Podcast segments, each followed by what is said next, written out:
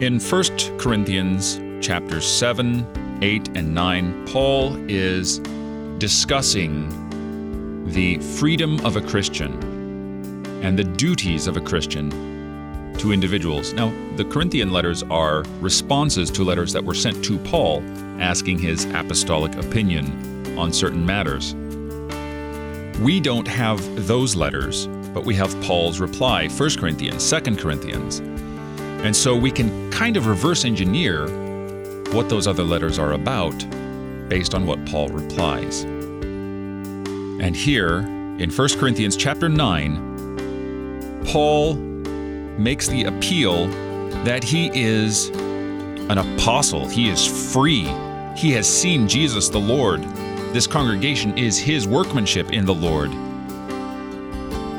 Yet he doesn't press that as an advantage. He muzzles himself as the ox treading the grain because he wants the gospel entirely to predominate all of his work with regards to the Corinthian church.